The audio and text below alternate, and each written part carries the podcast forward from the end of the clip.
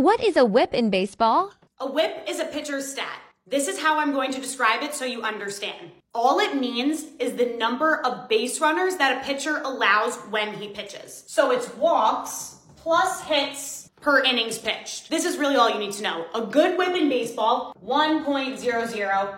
Anything under that is going to be exceptional. And the average is typically one point three zero. See? Cool. Short Cast Club.